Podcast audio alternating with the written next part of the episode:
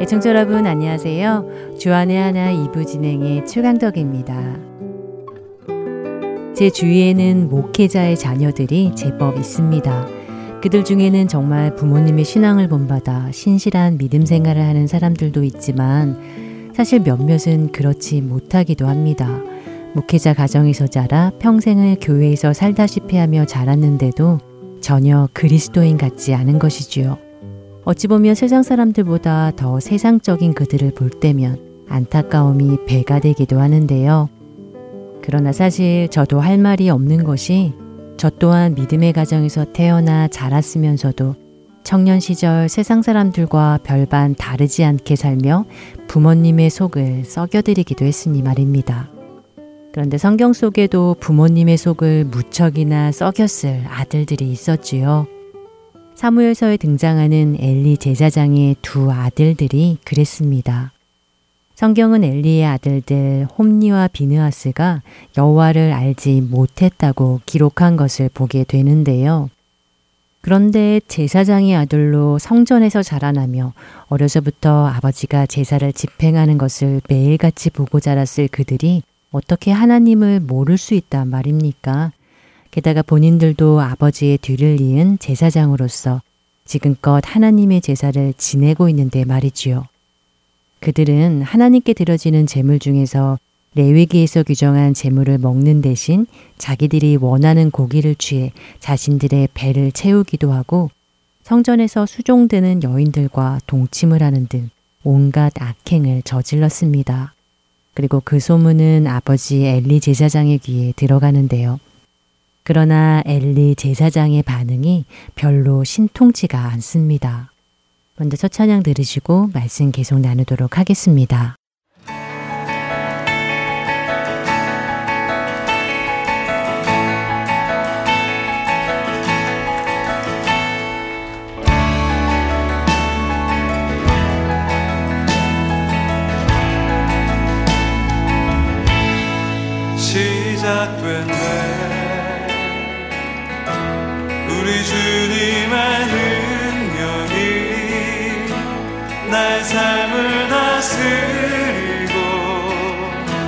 새롭게 하네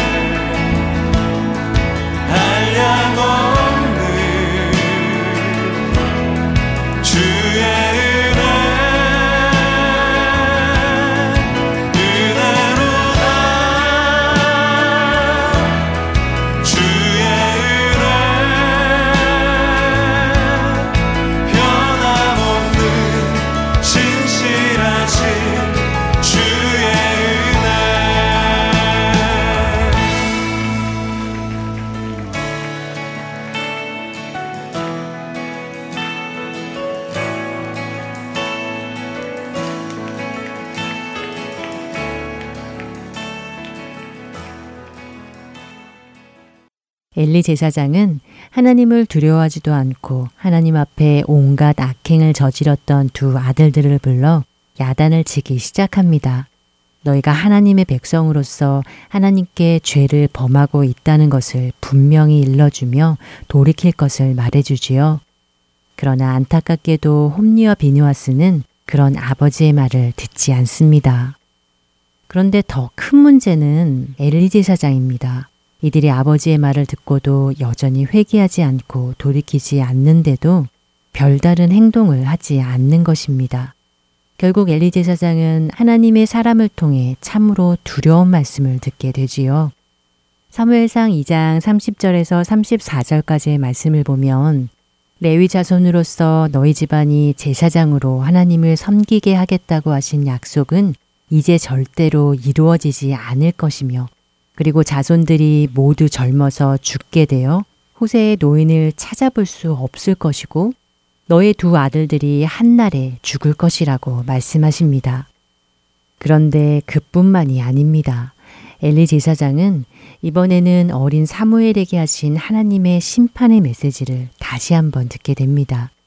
엘리 집안에 있을 이 모든 심판이 반드시 이루어질 것이라고 말씀하시지요.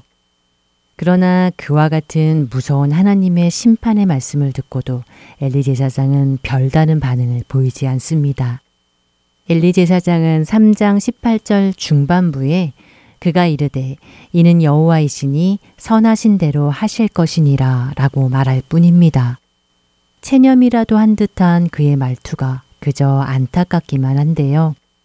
하나님의 그 말씀대로 정말 두 아들은 그렇게 죽었습니다. 그런 그들을 보면서 만약 엘리 제사장이 나였다면 어떻게 했을까 하는 생각을 해봅니다. 하나님의 제사를 멸시하여 하나님 앞에 온갖 악행을 저지르기까지 하는 아들들. 게다가 아무리 말을 해도 듣지 않는 아들들에게 엘리 제사장은 도대체 어떻게 했어야 했을까요? 이스라엘의 참된 부모라면, 이스라엘의 율법을 아는 부모라면 모든 방법을 동원하여 그 아들들의 잘못을 고쳐주어야만 했을 것입니다. 왜냐하면 그들이 잘못해서 돌이키지 않으면 그것이 곧 그들의 죽음과 연결이 되기 때문이었지요. 모세가 이스라엘 백성에게 전해준 하나님의 율법이 담긴 신명기 21장 18절에서 21절을 보면 부모에게 순종하지 않고 부모가 징계하여도 순종하지 않는 자녀는 돌에 맞아 죽어도 마땅하기 때문이었습니다. 신명기 21장 18절에서 21절은 이렇게 기록하고 있습니다. 사람에게 완악하고 폐역한 아들이 있어 그의 아버지의 말이나 그 어머니의 말을 순종하지 아니하고 부모가 징계하여도 순종하지 아니하거든 그의 부모가 그를 끌고 성문에 이르러 그 성읍 장로들에게 나아가서 그 성읍 장로들에게 말하기를 우리의 이 자식은 완악하고 폐역하여 우리 말을 듣지 아니하고 방탕하며 술에 잠긴 자라 하면 그 성읍의 모든 사람들이 그를 돌로 쳐 죽일지니 이같이 내가 너희 중에서 악을 제하라 그리하면 온 이스라엘이 듣고 두려워하리라.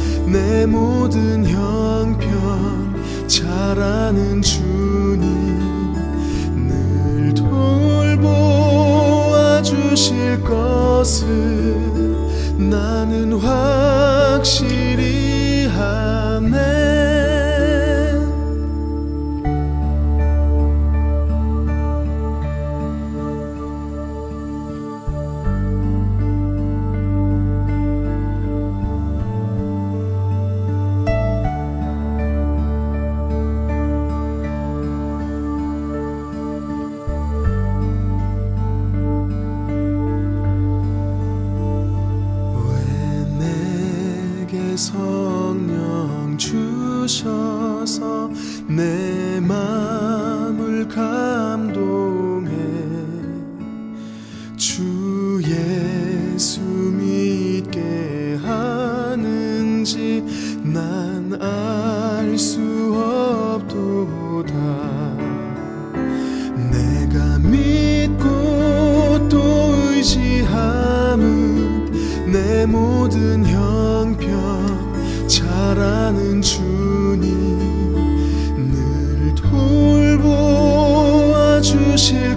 것을 나는 확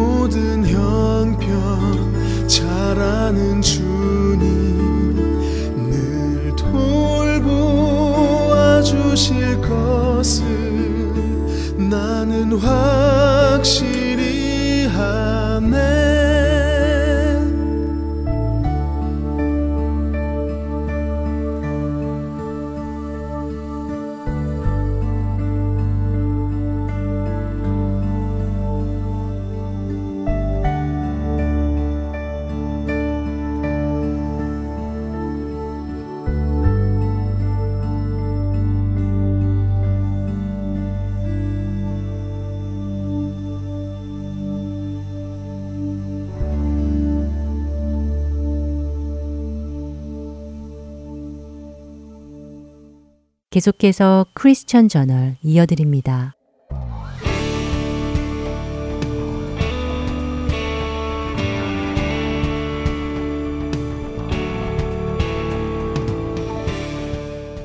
여러분 안녕하십니까? 크리스천 저널의 강순규입니다.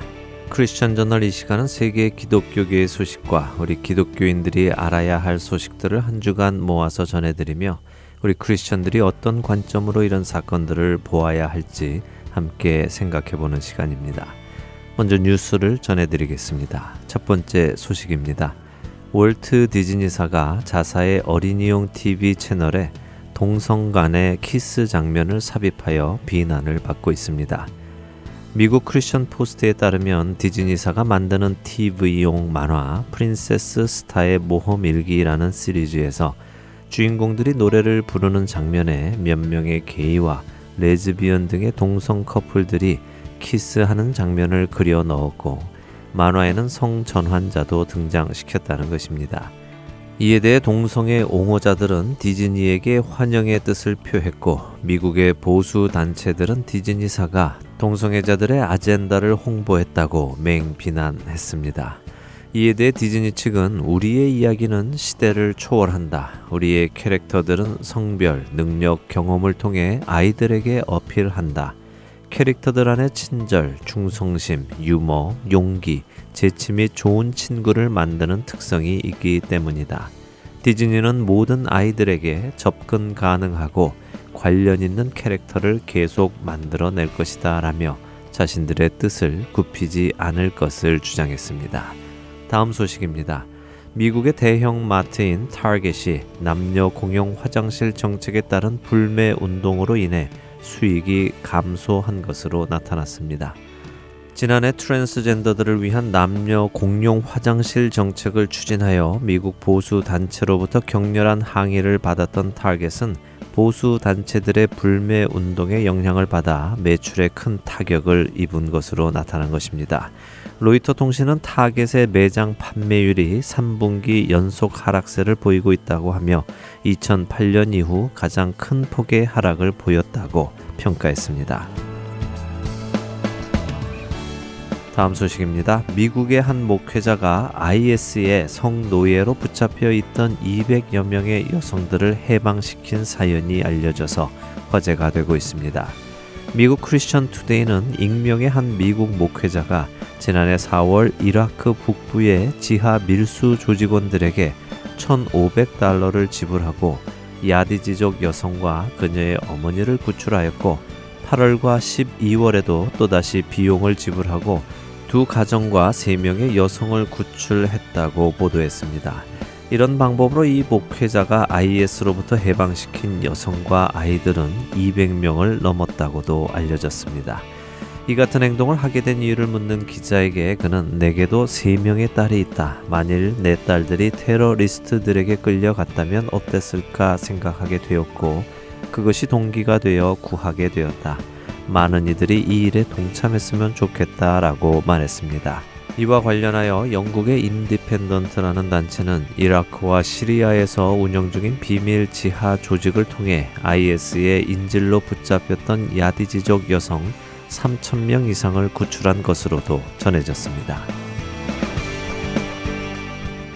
마지막 소식입니다. 인도에서 어린이 양육 프로그램을 운영하던 컴패션의 사역이 3월 15일부터 중단되게 되었다는 소식입니다. 지난 1968년부터 시작하여 현재 14만 5천여 명의 인도 어린이를 양육하고 있는 컴패션은 인도 정부의 명령으로 더 이상 이 사역을 할 수 없게 된 것입니다. 인도 정부는 해외 후원금으로 운영되는 국제 NGO의 활동을 제재하기 시작했으며 더 이상 외국으로부터 후원금을 가지고 들어와서 활동하지 못하도록 정책을 바꾼 것입니다. 인도 정부는 이런 정책을 실시하게 된 이유를 밝히지 않고 있습니다. 이로 인해 인도의 14만 5천여 명의 태아, 영아, 어린이 및 청소년들이 그동안 받아왔던 교육과 건강검진, 그리고 식사와 영적인 교육 등을 받지 못하게 되었습니다. 뉴스를 마칩니다.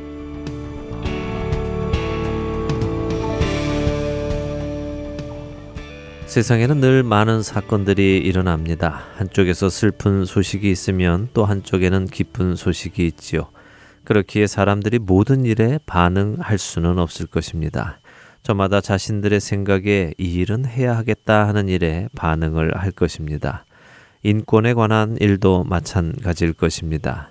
어떤 사람들은 이런 처지에 있는 사람들의 인권을 생각하고 어떤 사람들은 저런 처지에 있는 사람들의 인권을 생각할 것입니다. 조금 더 자세히 말씀드리면 어떤 사람들은 동성애자들의 인권 향상에 내가 힘을 써야 하겠다 하는 생각이 들고 어떤 이들은 핍박받는 사람들의 인권에 내가 힘을 써야겠다는 생각이 들며 또 어떤 이들은 먹지 못하고 배우지 못하는 아이들의 인권에 힘을 써야겠다는 생각이 든다는 것이죠. 오늘 전해드린 뉴스들은 그런 모습을 우리가 쉽게 이해하도록 해주는 것 같습니다.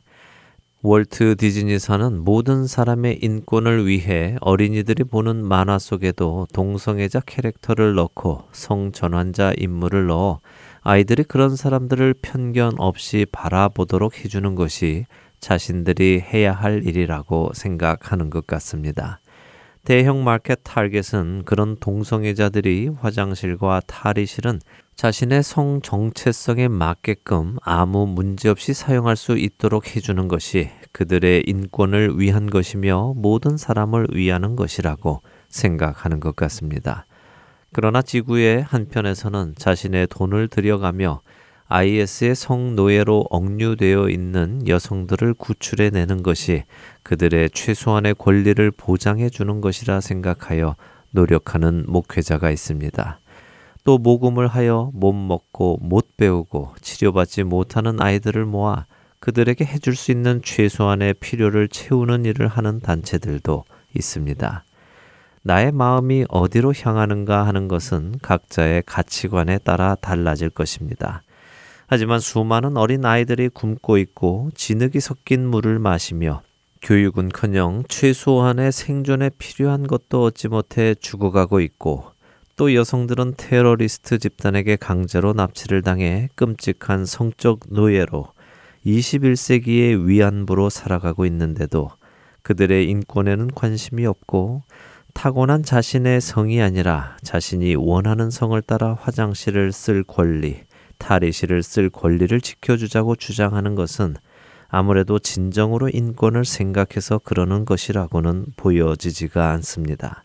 혹시라도 굶는 아이들과 인권을 유린당하는 여성들은 자신들의 비즈니스에 도움을 줄 수 있는 손님 그룹이 될 가능성이 별로 없어서 그래서 이런 이들의 인권은 그들의 관심 밖에 있는 것은 아닐런지요. 우리 크리스찬들은 어디에 관심을 두며 살아야 할까요? 예수님의 말씀에서 찾아보아야 할 것입니다. 그때의 임금이 그 오른편에 있는 자들에게 이르시되 내 아버지께 복받을 자들이여 나와 창세로부터 너희를 위하여 예비된 나라를 상속받으라. 내가 줄일 때에 너희가 먹을 것을 주었고 목마를 때에 마시게 하였고 나그네 되었을 때에 영접하였고 헐벗었을 때에 옷을 입혔고 병들었을 때에 돌보았고 옥에 갇혔을 때에 와서 보았느니라. 이에 의인들이 대답하여 이르되 주여 우리가 어느 때에 주께서 줄이신 것을 보고 음식을 대접하였으며 목마르신 것을 보고 마시게 하였나이까 어느 때에 나그네 되신 것을 보고 영접하였으며 헐벗으신 것을 보고 옷 입혔나이까 어느 때에 병드신 것이나 옥에 갇히신 것을 보고 가서 배웠나이까 하리니 임금이 대답하여 이르시되 내가 진실로 너희에게 이르노니 너희가 여기 내 형제 중에 지극히 작은 자 하나에게 한 것이 곧 내게 한 것이니라 하시고 마태복음 25장 34절에서 40절까지의 말씀입니다. 주님께서 바라보시는 그곳을 바라보는 것이 곧 크리스천입니다. 우리가 관심을 가져야 할 인권은 바로 주님이 바라보시는 그곳일 것입니다. 크리스천 저널 마치겠습니다.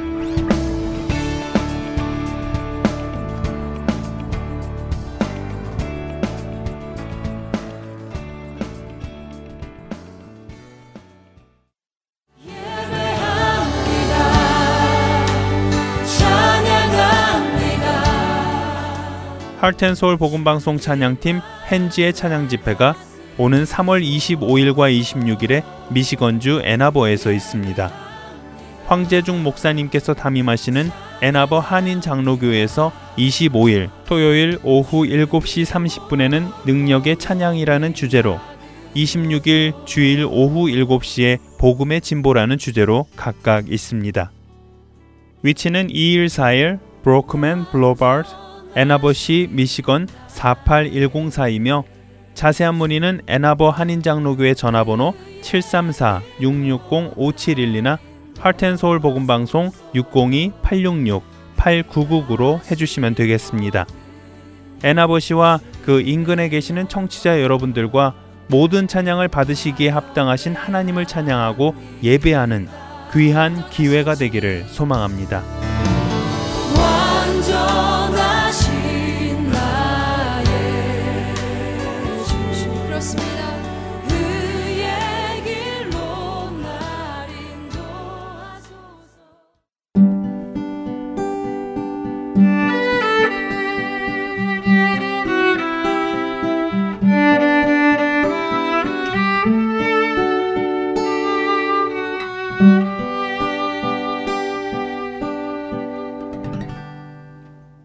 설교 말씀 함께 하시겠습니다. 캐나다 밴쿠버 그레이스 한인교회 박신일 목사님께서 출애굽기 3장 1절에서 5절의 말씀을 본문으로 네 신을 벗으라 라는 제목의 말씀 전해 주십니다.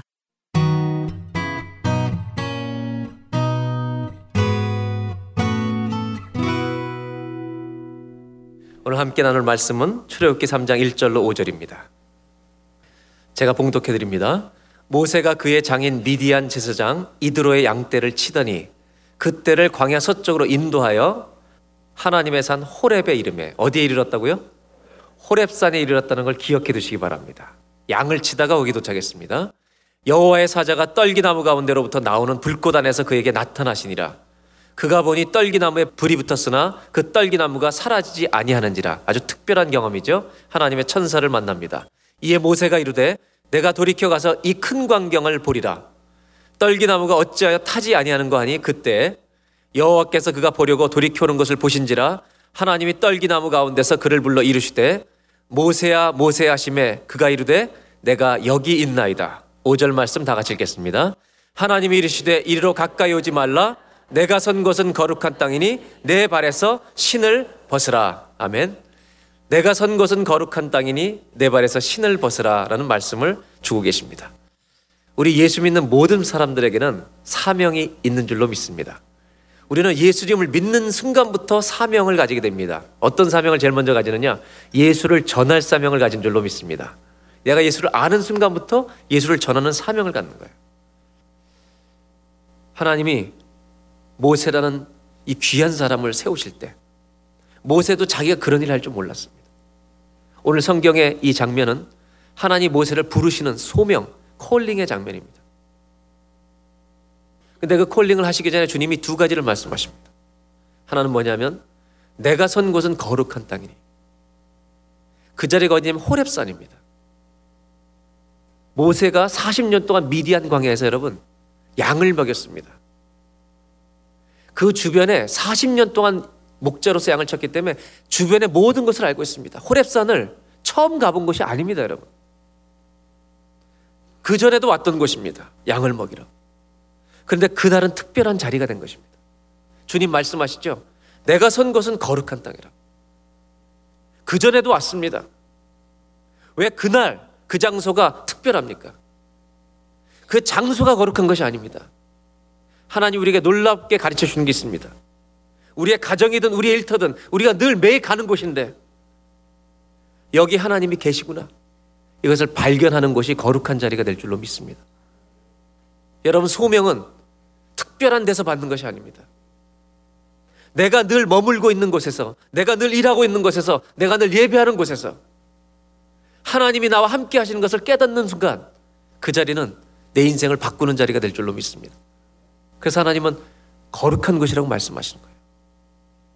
여러분 야곱을 기억하시죠?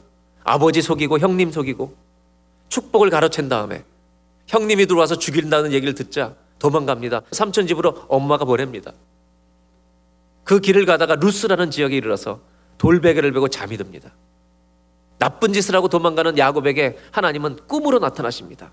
하늘과 연결되는 사닥다리를 보여주시면서 너는 그렇게 죄 짓고 도망 다닐 인생이 아니라고 말씀하시면서 하나님 말씀을 주시죠. 내가 어디로 가든지 너를 지키며 내가 너에게 허락한 것 사명이에요. 내가 너에게 허락한 것을 이루기까지 내가 너를 떠나지 아니하리라. 여러분 죄인에게도 사명이 있습니다. 아니 죄인이기 때문에 더 큰 사명이 있습니다. 그때 야곱이 했던 고백. 과연 하나님께서 과연 여기 계시기를 내가 알지 못하였도다. 그리고 거기서 거룩한 하나님의 두려움을 깨닫고 기둥을 세워서 단을 쌓고 베델이라고 부릅니다. 신앙이라는 것은요, 내가 하나님이 함께 하시는 걸 깨닫는 자리가 거룩한 성소가 되는 것을 발견하는 자리가 신앙의 자리입니다. 여러분의 가정도 거룩한 곳이 되기를 축원합니다. 여러분의 일터도 그렇게 되길 바랍니다. 내가 직장 생활하는 곳이 하나님이 함께 계시는 것을 발견하는 곳이 되길 바랍니다. 그럼 거기가 선교지가 되는 것입니다. 그리고 나서 주님은 이스라엘 백성들 애굽에서 탈출하라는 그 명령을 주시기 전에 한 가지 이상한 행동을 요구하십니다. 거룩한 곳이니 신발 벗으라는 것입니다. Take off your sandal. 네 신발 벗어. 오늘 저는 나누고 싶은 것이 이 하나님의 소명을 주시는 이 호랩산에서 왜 신을 벗으라고 말씀하셨을까? 이 신을 벗는다는 것을 통해서 소명의 의미를 좀 나누려고 하는 것입니다. 저와 여러분에게 하나님은 오늘 모세에게 말씀하신 것처럼 신을 벗으라고 말씀하십니다. 이 뜻이 무엇일까? 구약 성경에 신을 벗으라는 말은 여러 군데 나옵니다. 신이라고 하는 것은 뭘 상징하느냐? 신발은 내가 가지고 있는 권리를 상징하는 표현입니다. 신발은. 하나님 앞에서 네 권리를 포기할 수 있느냐고 주님 물어보시는 거예요. 하나님이 사명을 주시기 전에 모세에게 미션을 주시기 전에 그를 부르셔서 하신 말이 신발 벗으라는 거예요. 이게 무슨 뜻이에요? 하나님은 질문하고 계십니다. 너 대답 좀 해봐라. 너 대답 좀 해봐라. 모세야, 너의 인생이 네 거냐? 하나님의 것이냐? 대답해보라는. 신발을 벗으라는 말은 무슨 뜻이냐? 모세 너 누구냐? 너의 인생이 네가 오너냐 아니면 스튜어드 청직이냐 대답해봐라. 하나님은 우리 오늘 이 예배 오신 우리들에게 묻고 계십니다.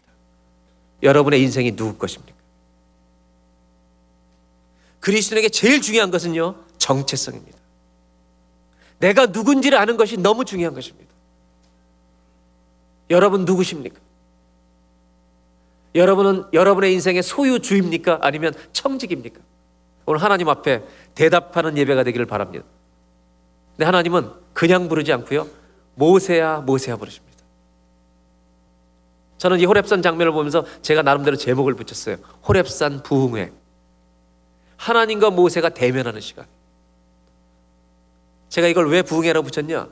소명이라고 하는 것은 하나님과 내가 만나는 부흥회 속에서 일어난다는 거예요.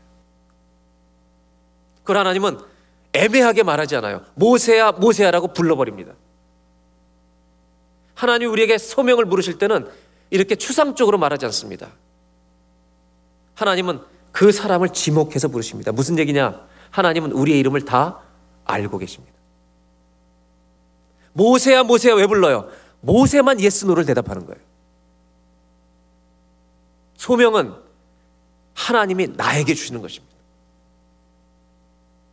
네 신을 벗으라. 무슨 뜻입니까?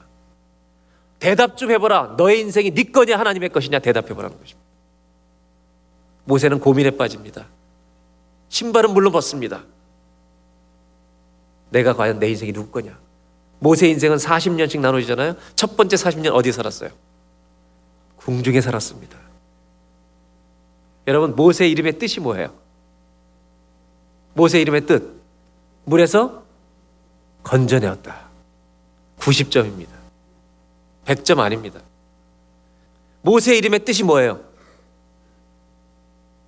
물에서 건져냈다는 뜻이에요. 어디에 나와 있어요, 그게? 어디에 있어요, 그게? 성경에 있습니다. 근데 우리는 성경이 있는데 어떤 거를 다 알지 못하기 때문에 90점일 때가 많아요. 근데 어떤 거는 점수로 90점이지만 내용은 10점밖에 안 돼요, 그게. 왜? 그 모르는 10이 90의 역할을 하기 때문입니다. 여러분, 제가 성경을 보여드릴까요? 모세가 무슨 뜻인지? 물에서 건져냈다는 뜻이 있어요, 없어요? 있습니다. 그러나 온전하지 않다는 말입니다. 성경을 보면서 나머지 10점을 우리가 얻어야 합니다. 이게 90점입니다. 이게 10점이 영적 90점입니다. 2장 10절을 보겠습니다. 출애굽기. 그 아기가 자라매 바로의 딸에게로 데려가니 그가 그의 아들이 되니라. 그가 그의 이름을 모세라 이르되 다 같이 읽습니다. 내가 그를 물에서 건져내었습니다. 물에서 건져냈다는 뜻만이 아니죠. 누가? 여기 내가 누구예요? 모세라는 일의 뜻에는 누가 들어가 있는지 아세요? 하나님이 너를 건져냈다는 뜻이 담겨 있습니다. 그럼 모세가 이 노예 시대 때 여러분 바로 왕의 공주의 아들로 들어갔다는 것은 누가 행하신 거예요, 그 일을? 모세의 40년은 하나님의 섭리 가운데 40년을 산 겁니다. 들어갈 수 없는 곳에 들어간 것입니다. 하나님은 이 소명을 주시기 전에 모세를 섭리하셨습니다. 하나님은 우리에게 어떤 미션 소명을 부르셔서 콜링을 해서 사명을 미션을 맡기시기 전에 우리 인생을 섭리하셨다는 것입니다. 두 번째 40년 어떻게 살았느냐? 아시잖아요. 어머님 밑에서 젖을 먹고 히브리 사람이라는 걸 자기는 알고 자랐어요. 그런데 자기는 동족은 고통받고 있고 나는 공주의 아들로 지금 살고 있어요. 내가 누구냐 이거예요. 어느 날 애굽 사람이 자기 동족을 치는 것을 보고 화가 나가지고 민족을 사랑하는 마음에 그 애굽 사람을 때려 죽여서 모래 속에 쳐서 감춰버립니다. 그리고 얼마 후 동족끼리 싸워요. 노예로 힘들게 사는 우리 동족끼리 싸우는 게 너무 마음이 아파서 모세가 말립니다. 싸우지 말라고. 그때 동족이 모세에게 했던 말이 뭔지 아세요? Who are you? 너 누구야? 네가 누군데 우리를 간섭하냐? 네가 재판관이냐? 네가 우리를 때려 눕혀서 또 속이려고 하느냐? 그 얘기를 듣고 미디안으로 도망갑니다. 여러분 모세의 고민이 뭔지 아세요? Who I am. 내가 누군지, who am I? 내가 누군지 고민한 거예요. 모세 정체성이 고민이었어요. 모세는 바로의 공주의 아들이었나? 히브리 사람이었나? 성경에 모세가 선택한 정체성에 대한 대답이 나옵니다. 그것이 어디 나오느냐면 히브리서 11장의 믿음장에 나옵니다. 한번 보겠습니다. By faith, 믿음으로. 믿음으로 모세는 장성하여 바로의 공주의 아들이라 칭함을 어떻게 해요? 내가 바로의 공주의 아들이란 자리를 정체성을 거절합니다. 내가 이 자리를 포기합니다. 그리고 25절. 도리어 하나님의 백성과 함께 고난받기를 잠시 죄악의 낙을 누리는 것보다 더 좋아. 여기서 잠시라고 하는 것은요. 영어에 for short time이라고 되는데 이게 여러분 일생입니다. 우리 일생 동안 내 인생의 쾌락을 누기, 누리는 이거를 잠깐으로 표현하는 거예요. 이 쾌락을 누리는 것보다 이 세상에 정말로 우연히 태어나서 운명처럼 살다가 그렇게 가는 인간이라면 우리는 쾌락을 누려도 되죠. 그 쾌락을 누리는 것보다 하나님의 백성과 함께 고난받는 것을 더 좋아했다는 말이에요. 여러분 여기에 모세는 자기의 정체성을 뭐로 동일시했는지 아세요? 하나님의 백성이 된 것입니다. 모세는 자기 자신의 정체성을 어떻게 선택했느냐? 난 하나님의 사람이라고 선택한 것입니다. 그리스도인에게 제일 중요한 것이 뭐냐? 정체성이에요. 어느 민족이냐, 어느 가정에서 태어났냐, 이거보다 더 중요한 것은 내가 제일 먼저 깨달는 것은 내가 하나님께 속겠다는 것을 발견하는 이것이 예수 믿는 사람에게 제일 중요하다는 거예요. 모세는 내가 하나님의 사람이라는 것을 발견한 것입니다. 오늘 신발을 벗으라는 이 말씀을 통해서 하나님 우리에게 주신 첫 번째 소명에 대한 교훈이 있습니다. 소명이라는 것은 어디서 찾아지는 거냐? 오늘 첫 번째 나누고 싶은 주제입니다. 신발을 벗으라고 말씀하신 주님이. 한번 따라 하실까요? 소명은 하나님 앞에서 내가 누구인가를 발견하는 것이다. 내가 누구인가를 아는 사람이 소명이 시작되는 거예요. 내가 누군가를 알아야 뭘 하는 사람인지가 결정될 거예요. 저와 여러분, 하나님의 백성이 된 줄로 믿습니다. 내가 하나님의 자녀라는 정체성을 가진 게 너무 중요한 거예요. 내 신을 벗으라는 말은 무슨 뜻이냐? Who are you? 여러분의 정체성은 누구냐 이거예요. 많은 사람들이 오해와 착각 속에 삽니다. 어떤 오해를 갖느냐? 영어로 제가 표현하겠습니다. I am somebody라고 생각하는 사람이 많아요. I am somebody. 교만하기 짝이 없는 말입니다. 또 어떤 사람은 이렇게 살아요. I am nobody. 무능하기 짝이 없습니다. 예수 믿는 사람이 I am somebody 그러면 오만방자한 것입니다. I am nobody 그러면 그 정말 그놈 아무것도 못합니다. 그러면 somebody와 nobody 사이에 있는 영어 단어가 뭘까요?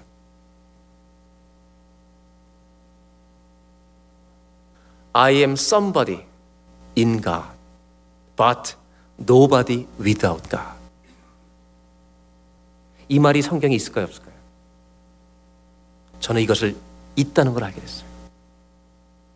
예수를 믿는 사람은 이런 정체성을 가지고 거야. I am somebody예요, in God. 하나님 안에서 발견되어지면 내가 하나님의 도구가 될 줄로 믿습니다. 그래서 somebody가 되는 거예요. 근데 God이 없으면 오만 방자 불손. I am nobody without God. 하나님 없으면 아무것도 아니에요. somebody와 nobody 사이를 표현하는 말이 있어요. 빌립보서 4장 13절이에요. 한번 다 같이 큰 목소리 읽겠습니다. 시작. 내게 능력 주시는 자 안에서 내가 모든 것을 할 수 있느니라. 여러분, I can do everything. I'm somebody through him. 할렐루야. 우리는 아무것도 아니지만 여러분 영, 이 글자, 이 표현 중에 지금 4장 13절의 둘째 줄, 내가 모든 것을 할 수 있는 I can do everything만 있으면 오만 방자한 거 아니에요.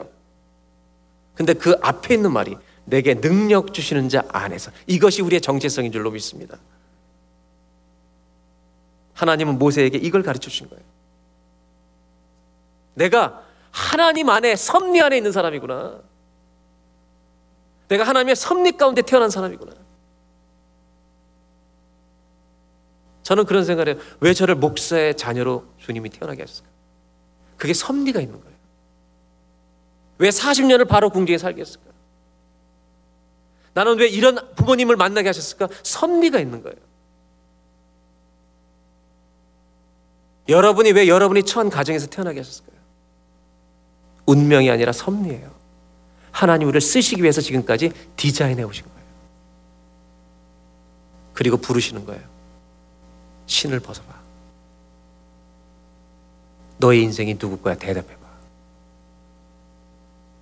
오늘 하나님 저는 제 인생의 주인이 아닙니다.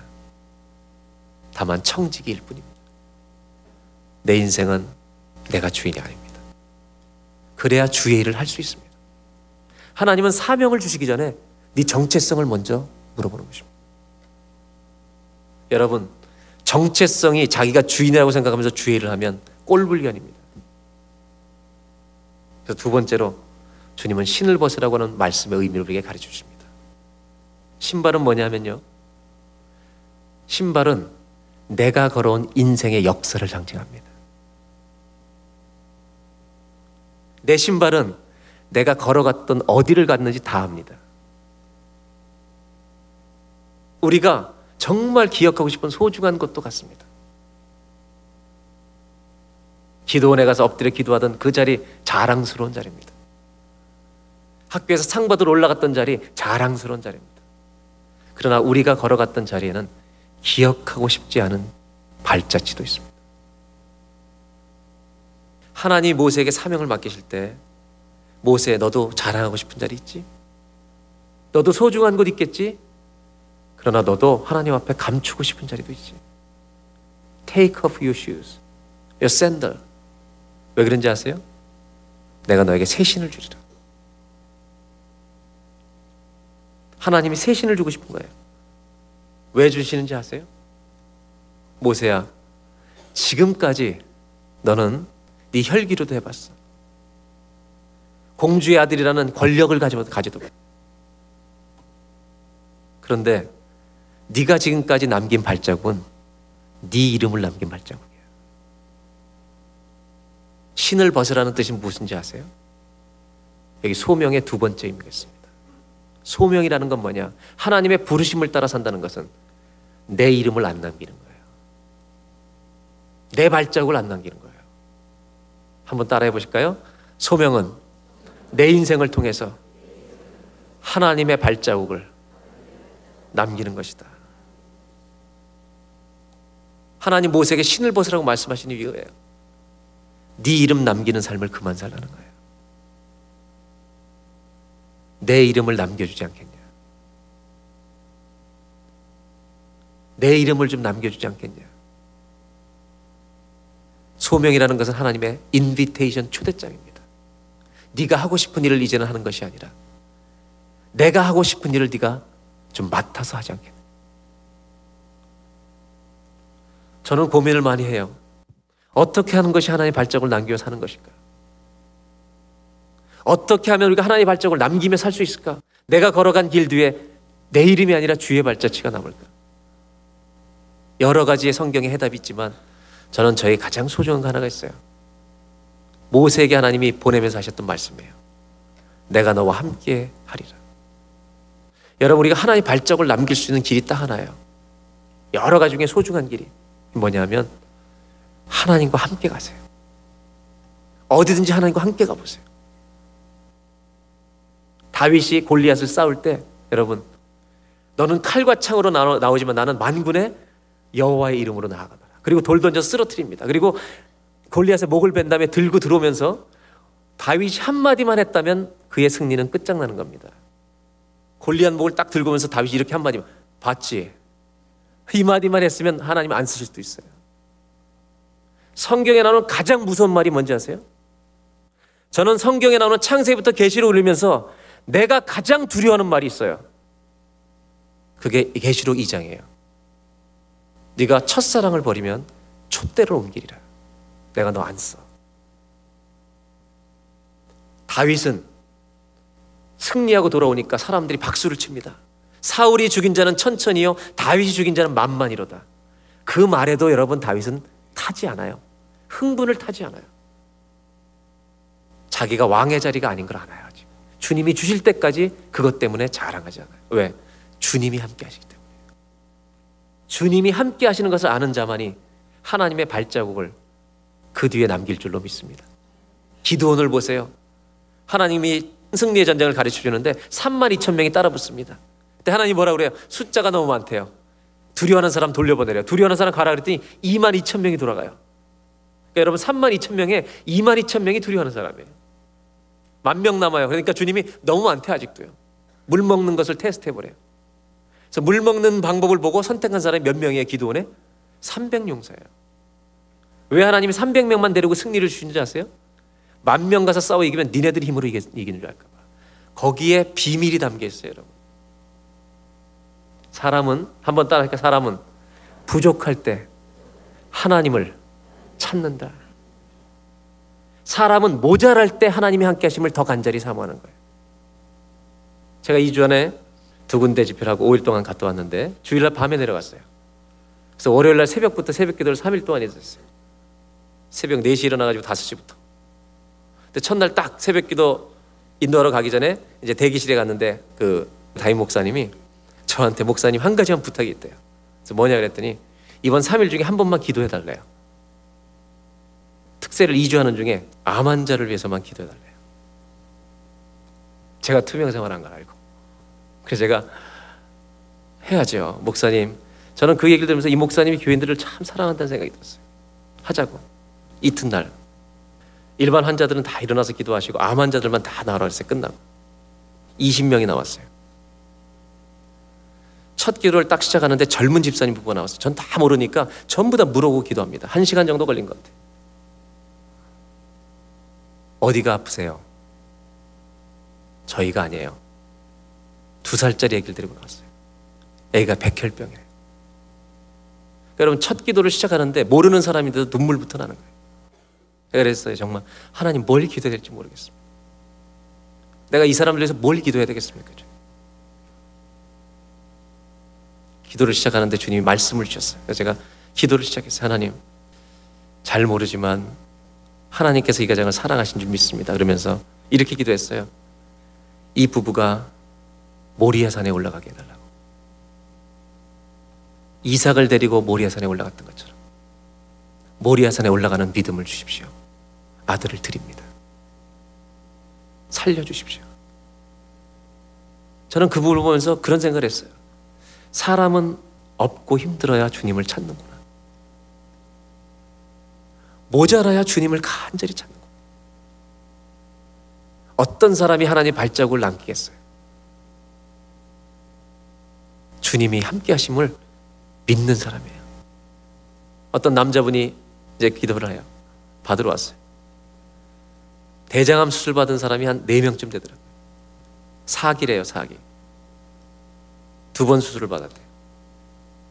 제가 한 가지 딱 물어봤어요. 죽을 준비 됐습니까? 여러분 고침받으러 기도하러 나오는데 저는 물어봐요. 죽을 준비 됐습니까? 나중에 끝나고 그 교회 목사님들이 저한테 물어봐요. 어떻게 그런 말을 했는데 자기는 은혜를 받았대요. 그래서 제가 그랬어요. 내가 그런 병에 안 걸렸으면 그 말을 하면 상처가 되지만 내가 그 병에 걸려봤기 때문에 내가 얘기한다. 그분한테 그렇게 얘기했어요. 죽을 준비가 된 사람만이 저는 살 준비가 됐다고 믿습니다. 나도 죽을 준비가 안 돼 있습니다. 여러분, 내일 죽을 줄 아는 사람이 오늘 뭘 해야 될지 아는 거예요.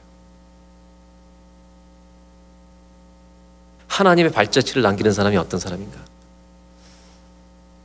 내가 주인이라고 생각하지 않는 사람이에요. 하나님이 나와 함께 하심을 믿는 사람이에요.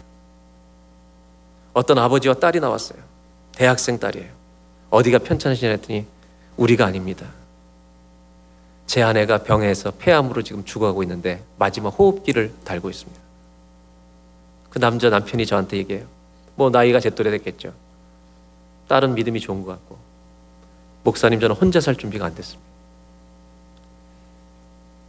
이 땅에 참 아픈 분들이 많아요. 힘든 분들이 많아요. 근데 그 자리는요, 하나님을 만나는 자리예요. 제가 그분을 위해서 기도했습니다. 하나님은 이 영혼을 오늘도 살리실 수 있지만 그 남자분한테 구원 확신이 있습니까? 없대요. 예수를 믿는데 확신이 없대요. 예수님을 분명히 말씀에 의해서 믿으십시오. 아내를 보낼 준비하십시오. 당신이 믿음이 준비되면 아내가 떠나도 삽니다. 제가 치유 기도를 했는지 무슨 기도를 했는지 모르겠어요. 근데 저는 하나님 주신 마음을 따라 그냥 나누는 거예요. 그래서 제가 그분은요, 가슴으로 꼭 껴안아주고 기도했어요. 처음 보는 사람이지만 이 사람의 마음을 주님이 안아주시면 누가 하겠나? 하나님의 발자국을 못 남기는 저의 인생이 될까봐 두려워요. 내가 잘난 줄 알고, 자기 잘난 줄 알고, 우리는요, 우리 발자국을 많이, 너무 많이 남겼어요. 소명은 뭐냐?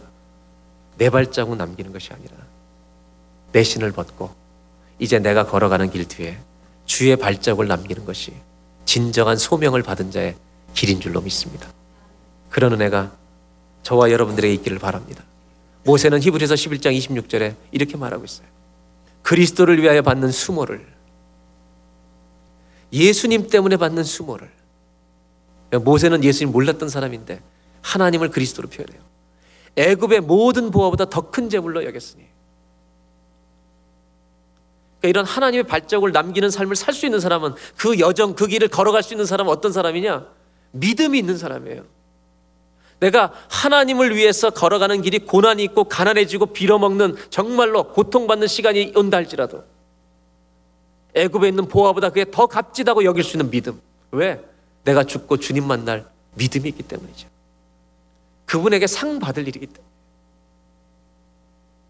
이 상을 바라보는 자들이 하나님의 발자국을 남길 사람들이죠. 저는 우리 그레이스 가족들이 주님을 위한 disgrace, 주님을 위한 수치와 수모를 이 세상의 보화보다 값지게 여길 줄 아는 믿음의 눈이 열리기를 축원합니다. 마지막으로 왜 신을 벗으라고 말씀하시냐? 여러분 신은 우리들의 삶의 방식을 상징해요. 우리의 인생의 여정을 조사해 보면 우리가 다니는 데가 거의 패턴이 있습니다. 신을 벗으라는 말은 무슨 말일까요? 너의 경험과 지식을 버릴 수 있겠냐 이거예요. 왜? 이제부터는 내 말씀을 순종하면서 따라가야 될 길이기 때문에 소명은 한번 따라해 소명의 길은 순종의 길이다. 여러분 소명은 순종함으로 하나님의 역사를 보는 거예요. 이사야서 43장 18절 너희는 이전 일을 기억하지 말며 옛날 일 생각하지 말라. 19절 하나님은 어떤 하나님인지 아세요? 내가 새 일을 행하리니. 하나님은 우리 안에 새 일을 행하시는 하나님인 줄로 믿습니다. 저와 여러분의 인생 가운데 이번 주도 새 일이 일어나기를 축원합니다. I'm doing a new thing. 하나님은 날마다 새 일을 행하시는 분이에요. 이제 나타낼 것이다. 이것을 볼려면 어떻게 되는지 아세요? 이제는 너의 경험을 의지하지 말래요. 지팡이를 들고 홍해를 갈라 그러면 갈르라는 거예요. 이거는 모세가 그동안 꿈도 못 꿔봤던 일들을 경험하기 시작하는 거예요. 너희가 그것을 알지 못하느냐 반드시 내가 광야에 길을 내겠다는 거예요. 여러분 광야에 길을 내신 거예요. 모세와 함께 하나님이 사막에 강을 내신 거예요. 20절 모든 들짐승들도 내가 택한 자에게 마시게 할 거래요. 사막에 강들을 내서 광야에 물을 내서 여러분 모세가 40년 가면서 얼마나 많은 물을 만들었습니까? 하나님의 도우심으로 반석을 쳐라 입으로 말해라 그대로 순종만 하면 역사가 일어나는 거예요. 소명의 길은 무슨 길이다? 순종의 길이다. 언제까지? 끝까지. 끝까지 하는 거예요. 모세는 죽는 날까지 눈이 흐리지 않았어요. 여러분, 눈이 흐리지 않았어요. 목표가 바뀌지 않았어요. 그 다음에 21절. 다 같이 읽겠습니다. 시작. 이 백성은 내가 나를 위하여 지었나니 나를 찬송하게 하려 합니다. 저는 이, 이 구절을 NLT 영어를 굉장히 좋아해요. 나를 찬송하게 하려 함이라. 이 표현이 영어 성경의 NLT에는 They will someday honor me before the whole world. 전 세계 앞에서 너희가 나를 영화롭게 하는 날이 올 것이다. 어떻게 하면 순종하면. 왜? 이 백성은 저와 여러분 하나님이 그런 목적으로 지으셨기 때문에 그럴 줄로 믿습니다. 우리는 we are specially designed. to honor, honor가, honor가 하나님을 높여드리는 영어롭게 하기 위해서 우리가 스페셜하게 디자인 된 사람들이에요. 그렇기 때문에 순종함으로 여러분 하나님의 영광을 보게 될 줄로 믿습니다. 하나님의 노래를 부르는 사람이 되는 거예요. 그래서 하나님은 모세에게 신발을 벗으래요. 내 말을 순종하면서 따라올 수 있겠냐. 마지막 소명의 정의 다 같이 따라 하시기 바랍니다. 소명은 말씀에 순종함으로 하나님의 역사를 보는 것이다. 그 소명은요, 우리가 하나님의 역사를 보게 되는 거예요. 저는 이 이스라엘 백성을 생각하면서 광야 40년을 돌아보면서 한 가지 참 기가 막히는 애를 받았어요. 여러분 모세는 가나안에 목적하는 40년의 출애굽을 시작합니다. 들어가요 못 들어가요 가나안에? 못 들어갑니다. 거기까지래요. 우리 교회를 시작할 때 하나님이 저한테 주신 마음이 있어요. 우리가 성경적인 교회를 꿈꾸고 하는데 네가 finish를 안 해도 괜찮겠냐? 사람은 어떤 일을 할 때 자기가 마침표를 찍고 싶어요. 주님이 저한테 주셨던 마음이 이거예요. 너는 그 길에서 가다가 죽어도 좋으냐? 모세는요 가나안을 가다가 도상에서 죽어요. 하나의 파트가 되는 거예요. 파트. 저는 우리 교회 시작할 때 그 소원이 있었어요. 하나님, 우리가 꿈꾸는 성경적인 교회 100점이 안 되더라도 그런 교회를 향해 가고 있다면 그 길에서 죽는다면 전 좋겠습니다. 더 놀라운 것은 이거예요. 저는 40년 동안 순종과 불순종을 하면서 가나안 입구까지 와요. 그리고 누가 데리고 들어가냐면 여호수아가 데리고 들어가요. 여호수아가 데리고 들어갈 때 하나님은 똑같이 얘기하세요. 너 신발 벗어. 그리고 여리고성을 무너뜨리세요. 놀라운 일이 뭔지 아세요, 여러분? 여리고성을 무너뜨리기 전에 정탐꾼 두 명을 보냅니다. 기억나시죠? 어느 집에 가요? 라합 집에 갑니다. 라합이 숨겨줍니다. 왜 숨겨준지 아세요? 라합이 여리고 왕이 보낸 사람들의 말을 안 듣고 숨겨줍니다. 이 사람 살려줍니다. 왜 살렸는지 아세요? 라합은 믿음이 생겼습니다. 뭐를 듣고요? 소문을 듣고. 너희가 홍해 바다를 건널 때 그 길을 마른 길처럼 열어주신 하나님을 내가 상처나지 그 하나님이 살아계신 하나님을 소문을 듣고 내가 하나님을 알게 됐다는 거예요. 그 하나님이 진짜라는 걸 믿게 됐다는 거예요. 여러분 놀라운 일은요. 내가 순종하면 엉뚱한 사람이 예수 믿습니다. 내가 사명의 길에 충성하게 하면 내 주변의 식구들이 안 믿던 사람이 죽게 돌아옵니다. 더 놀라운 것은 이스라엘 백성들은 40년을 순종과 불순종을 거듭하면서 지도자의 말을 듣고 계속 가는데 하나님은 이 사건을 통해 라합이라는 여자를 준비시키세요. 한 여자를 예수 믿게 하는 준비가 아니에요. 이 사람의 미션이 또 있는 거예요. 사명은 사명을 낳아요. 콜링은 콜링을 낳아요. 무슨 사명을 이 사람에게 준지 아세요? 예수님의 조상이 되는 사명을 주세요. 그런 생각을 합니다. 저는 지속적 순종이 쉽진 않습니다. 그러나 분명히 우리가 힘들어도 순종할 때 하나님의 영광을 보게 될 줄로 믿습니다. 소명자의 축복입니다. 하나님은 모세에게 그렇게 소명을 주시는데 여섯 번 거절하는데 일곱 번째 찾아가십니다. 미디안으로 장인집에 가는데 거기 가서 말씀하십니다. 여러분, 소명은 하나님이 나에게 하시는 거예요. 그리고 하나님이 주시는 소명은 거듭해서 말씀하십니다. 내 감정을 소명으로 혼동하지 마십시오. 의심이 나면 다시 물어보십시오. 하나님이 주신 소명이라는 걸 확인하고 확인하고 거듭 확인할 때 우리는 소명을 순종하러 갈 때 고난을 이길 수 있는 이 perseverance, 인내심이 생길 줄로 믿습니다. 사랑하는 여러분, 여러분은 누구십니까? 하나님은 사우라 사우라 부르십니다. 1대1의 부흥회에서 부르십니다. 이사야도 하나님의 환상을 보다가 내가 여기 있나이다 나를 보냈어. 저와 여러분은 사도 바울 같은 소명자인 줄로 믿습니다. 그러나 문제가 뭔지 아세요? 잠자고 있다는 거예요. 저와 여러분 안에 하나님이 쓰시고 싶어하는 잠자는 거인이 있습니다. 잠자는 다윗이 있습니다. 오늘 일어나시기를 축원합니다.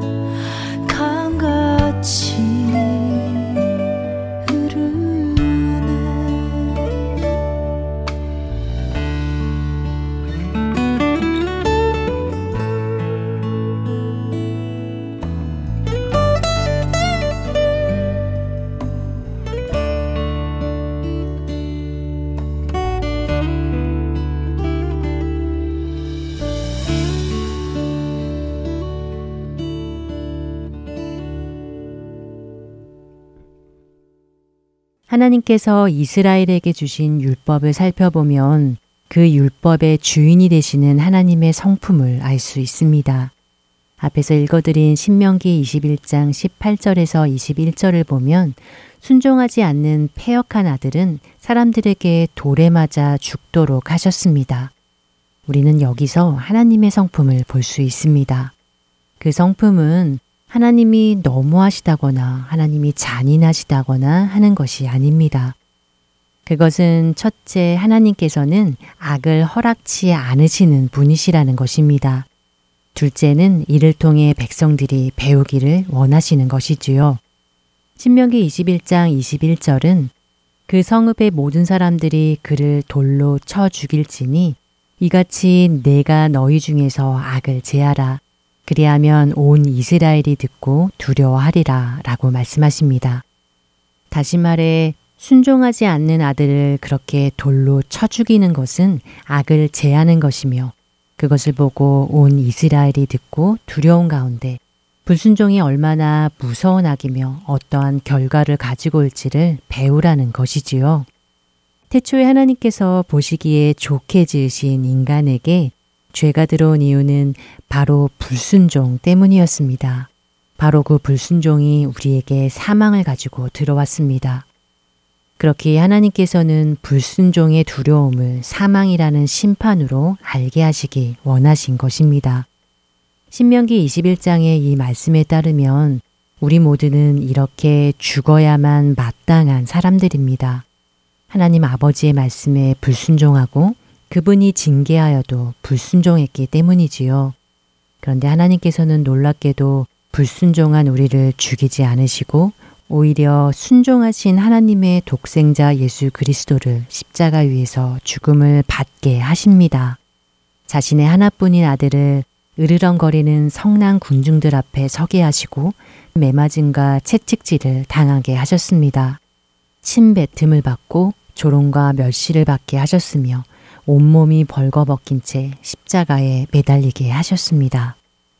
그분의 죄 때문이 아니라 저와 여러분의 죄를 대신해서 말입니다. 우리가 당해야 할 죄값, 하나님의 저주를 당신의 아들이 대신받게 하신 것입니다. 어떻게 일이 가능한 일일까요? 그 사랑이 어떠한 사랑이기에 그와 같은 일을 할 수 있게 할까요? 우리가 그 사랑의 깊이와 넓이와 높이를 무엇으로 측량할 수 있겠습니까? 그저 그것이 값없이 베푸신 하나님의 은혜라고 밖에는 말할 수 없을 것 같습니다.